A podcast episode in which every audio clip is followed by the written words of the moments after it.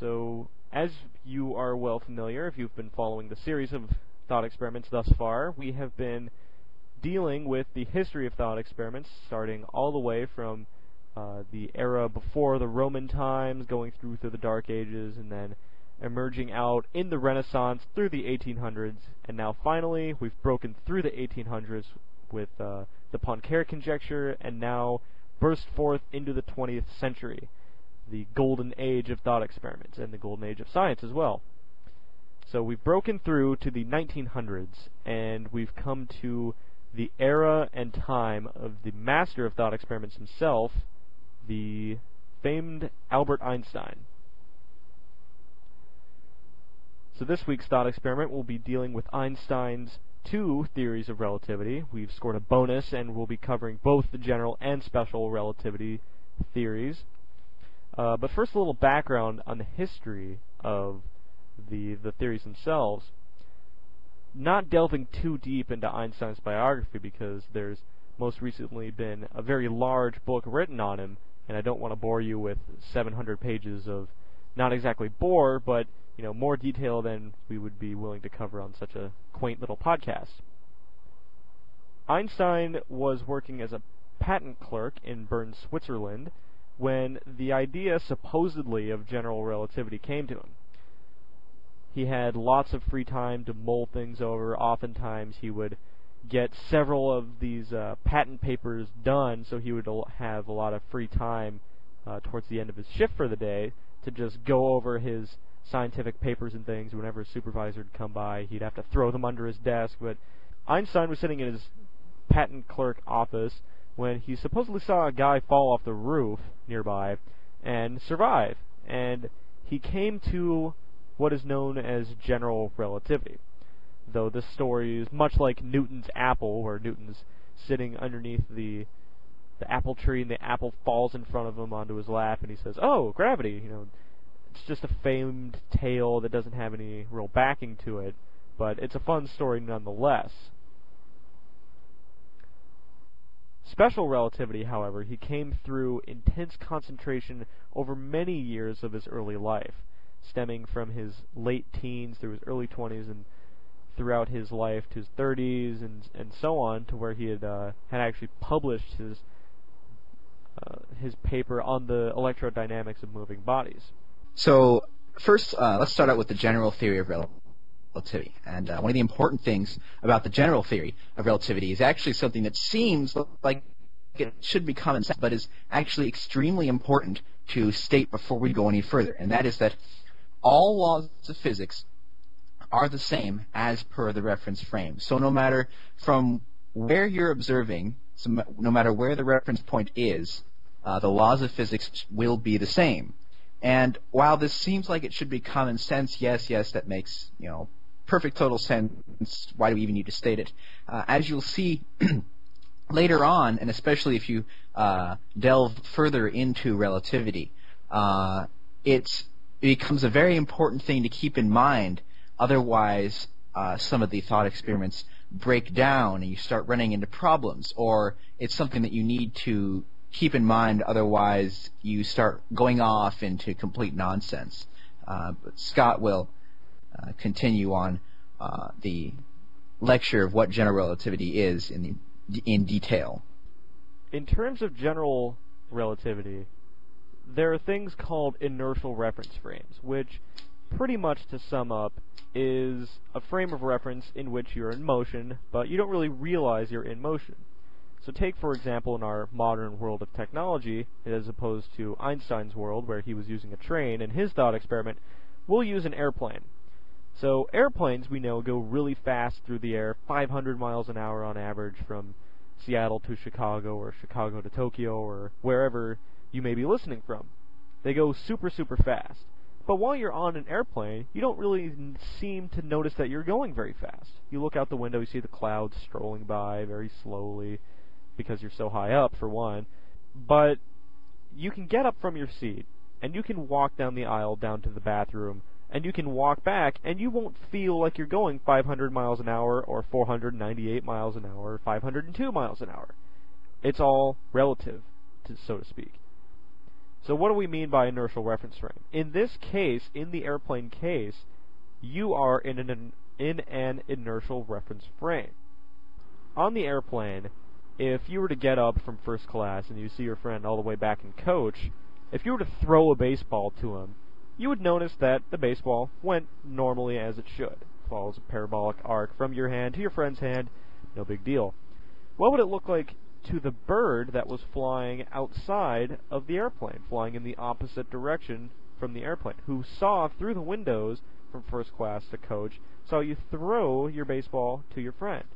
Well, needless to say, without going into any super specific, mind-crushing details, it would look sort of different. To the bird, as you throw the ball from your hand to your friend, the bird would see you in first class moving, let's say, to the right, and your friend and coach also moving to the right, so you two are equidistant and also moving with respect to, key term, the bird. As you throw the ball, the bird notices the ball jump up out of your hand and stay relatively in motionless in the air as the plane flies by it and your friend catches it. But this seems totally contradictory. In the airplane, you consciously and were very observant in throwing the ball from you to your friend. But what the bird sees is the ball is motionless and sees everything around it moving with this is, of course, assuming that you're either throwing the ball at five hundred miles an hour or the plane is moving at only eighty and you're throwing the ball at eighty miles an hour. In terms of inertial reference frames, Einstein also uses another thought experiment in which if you were inside a big, giant chest, we'll say a treasure chest, out in deep intergalactic space, so no gravity is acting around you, you'd, why, you'd be floating around in the chest, right? So imagine if God punches a hole through the universe and grabs a string that's attached to the top of the chest. Now granted, there's nothing else in the universe except God punching his mighty hand through the universe's space-time wall and then grabbing the, uh, the string on top of the chest. He pulls on the chest, and as you're inside, you feel what you would assume to be gravity. I mean, you feel the chest pushing up beneath you, and because of this, you have a, a balance of forces in which we won't go into free body diagrams at all for, for my sake and Andrew's sake and everyone else's sake. Um, but it creates a false sense of gravity by inertial movement. You are in movement, well, you're also accelerating too, which produces the, the pseudo-gravitational force, but this force creates what's sort of a gravitational well in the same way that normal matter does, hence inertial reference frames. So where is, where is this ultimately leading to? General theory of relativity, as posed by Einstein, is one of the greatest and most tested, hypothetically correct theories ever presumed, ever surmised by any living or dead physicist known to man, aside from Newton almost. To get down to what the general theory of relativity says, minus all of the mathematics of metric tensor calculus, is that space and time are continu- are contiguous. Uh, that's a hard word to say. That, yeah, that space and time are contiguous. Contiguous meaning all together or melded together, all the same. This has been confirmed by observation of stars, light, being bent by the sun during a total solar eclipse. If you can imagine, and this is, an, a, again, another thought experiment. We're dealing with tons and tons of thought experiments in this in this program, so it's a rich treasure trove to read up on Einstein and also his, rel his uh, relativity theories. That if you imagine like a trampoline or a big rubber sheet, and if you imagine the sun as a bowling ball in the center of the sheet, well, if you were to fire a marble from one end of the trampoline to the other, but kind of arced off to the side so it doesn't come in and hit the bowling ball directly. You aim it off to the side, say ten degrees or so, and you shoot it.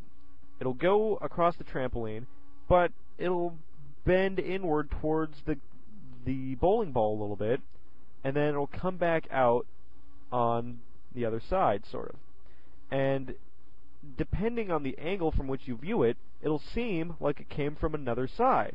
So, during a total solar eclipse, the moon perfectly blocks out the sun, and it essentially becomes nighttime, so you can see the stars.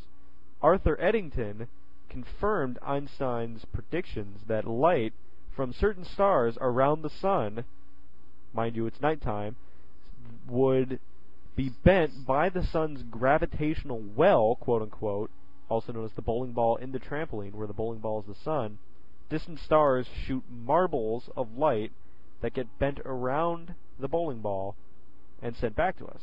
So what we see on Earth is that some stars should be behind the sun, but we see them off to the side of the sun somehow. And this has to do with those arcing paths that we just talked about earlier, where as the marble comes around from the other side of the sun and we see it, it looks like it came from a straight line at a tangent to the sun as opposed to an arc around it. So instead of Arcturus being directly behind the sun, we'll say, it looks like it's off to the side because it gets bent around this funky, weird halo of gravitational smimf around this star, in this case our sun, and it looks like it's coming off to the side. Space-time continuum, space-time fabric. Uh, so I'll read the whole thing. Uh, the results of the last three sections show that the apparent incompatibility of the law of propagation of light with the principle rel of relativity has been derived by means of a consideration which borrowed two unjustifiable hypotheses from classical mechanics. These are as followed. Uh, the time interval between two events is independent of the condition of motion of body reference. The space interval between two points on a rigid body is independent of the condition of motion of the body of reference. If we drop these hypotheses, the dilemma of section seven disappears because the theorem of the addition of velocities derived in section six becomes invalid. The possibility presents itself that the law of propagation of light in vacuo may be compatible with the principle of relativity, and the question arises, how, how, how have we to modify the considerations of section six in order to remove the apparent disagreement between the two fundamental results of experience? This question leads to a general, general one. In the discussion of section six, we have to do with places and times relative both to the train and to the embankment. How are we to find the place and time of an event in relation to the train when we know the place and time of the event with respect to the railway embankment? Is there a thinkable answer to this question of such a nature that the law of transmission of light in vacuo does not contradict the principle of relativity? In other words, can we conceive of a relation between the place and time of the individual events relative to both reference bodies, such that every ray of light possesses the velocity of transmission c relative to the embankment and relative to the train? This question leads to the defi a quite definite positive answer, into a perfectly definite transformation law for the space-time magnitudes of an event when changing over one body of reference to another.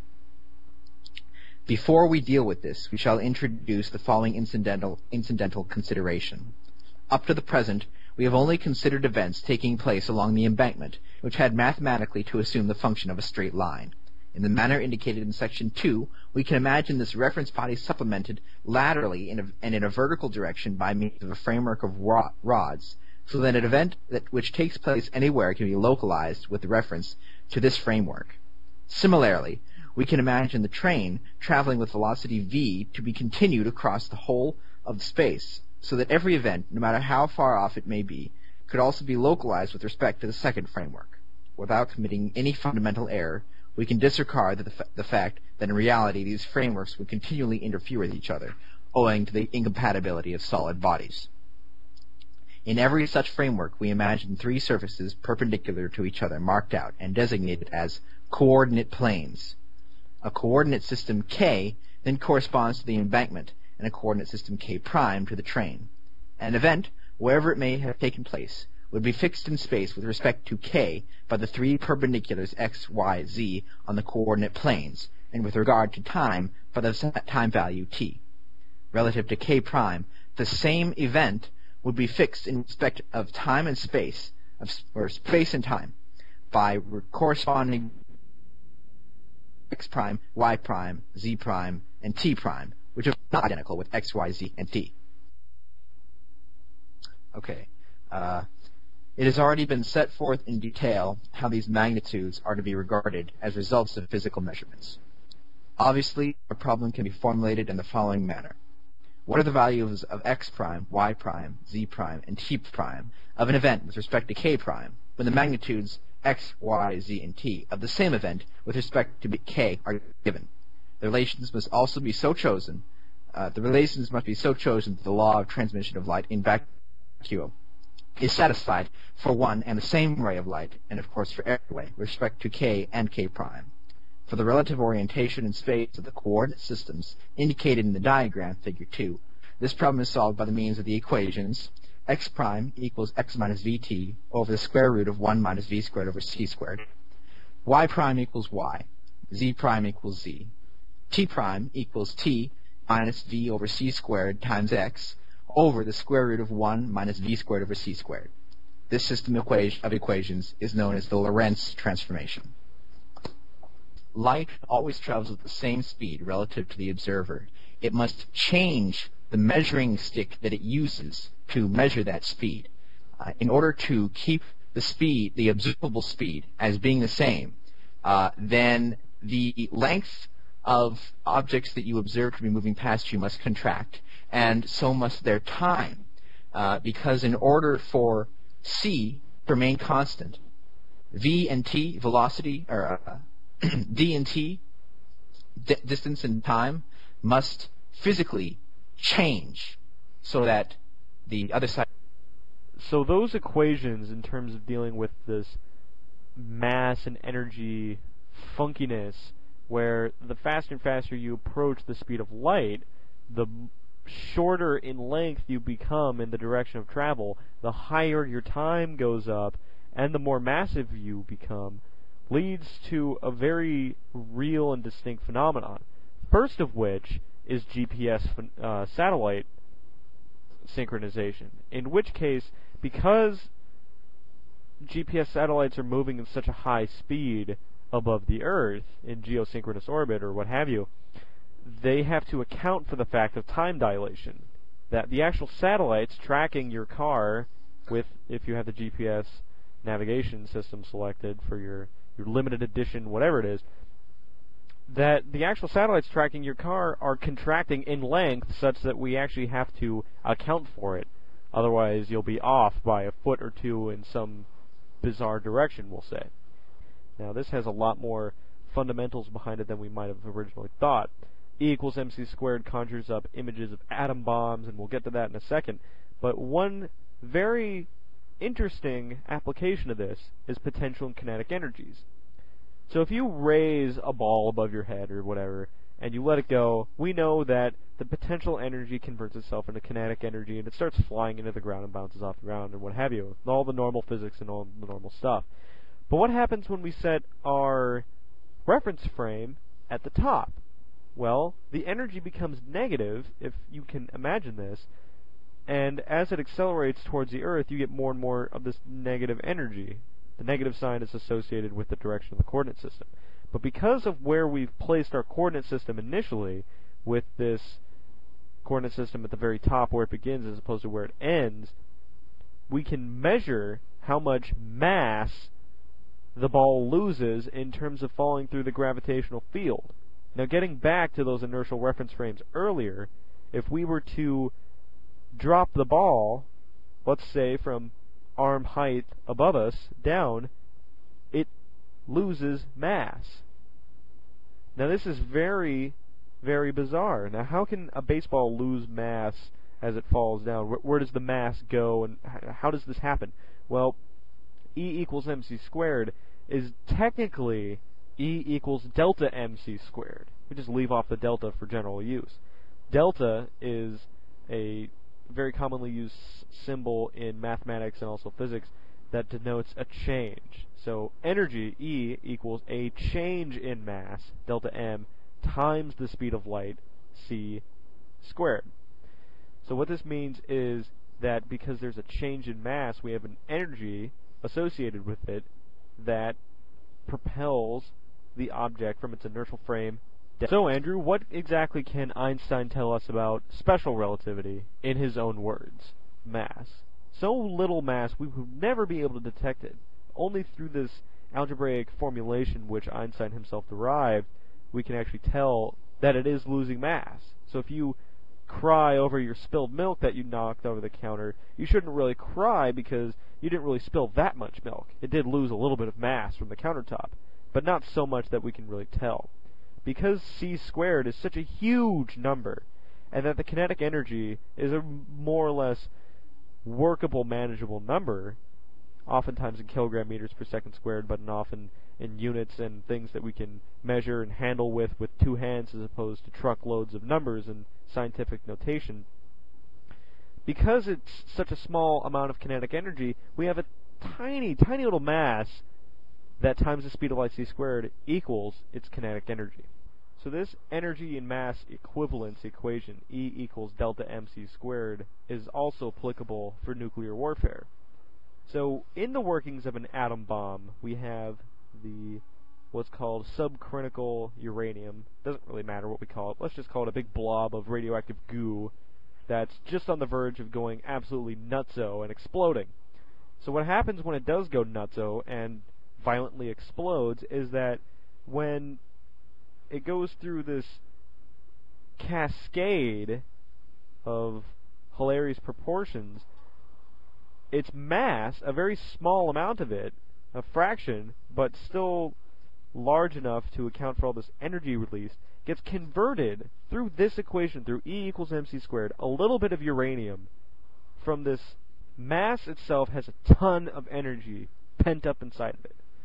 C Ds, mouse pads, iPods, if you were to convert those all into pure energy, we wouldn't need fossil fuels. We wouldn't need all this dependence on foreign oil, or hell, even solar energy given given that. If we were to somehow convert mass from its very high energy density state that it's in into some sort of more manageable energy that we could use, we wouldn't need all these forms of power that are polluting the environment and all these. This one equation, E equals mc squared, has the sole power to revolutionize how we deal with each other and how we deal with Uh, communications and also social interactions on the basis of energy or tradesmanship or what have you, but it also has to do with nuclear warfare and the ending of that very civilization. As and what E equals, E equals mc squared means is that all matter is energy, and all energy is matter. So the examples that he used, if you look at something, look at the wall of your room. What you're looking at, yes, it's matter, but it's also energy. It's the same stuff that powers your lights. And the lights, the stuff that powers your lights, the electricity, that's the same stuff that makes up the lights. It's all interchangeable. Energy is mass, energy is matter, and matter is energy. The light in your room is not only energy, but it can be converted straight into matter because it's all the same. Yeah, cool. Good podcast. Yeah, you had some really good phrases in there. Pretty cool. I really liked the radioactive goo that's about to go.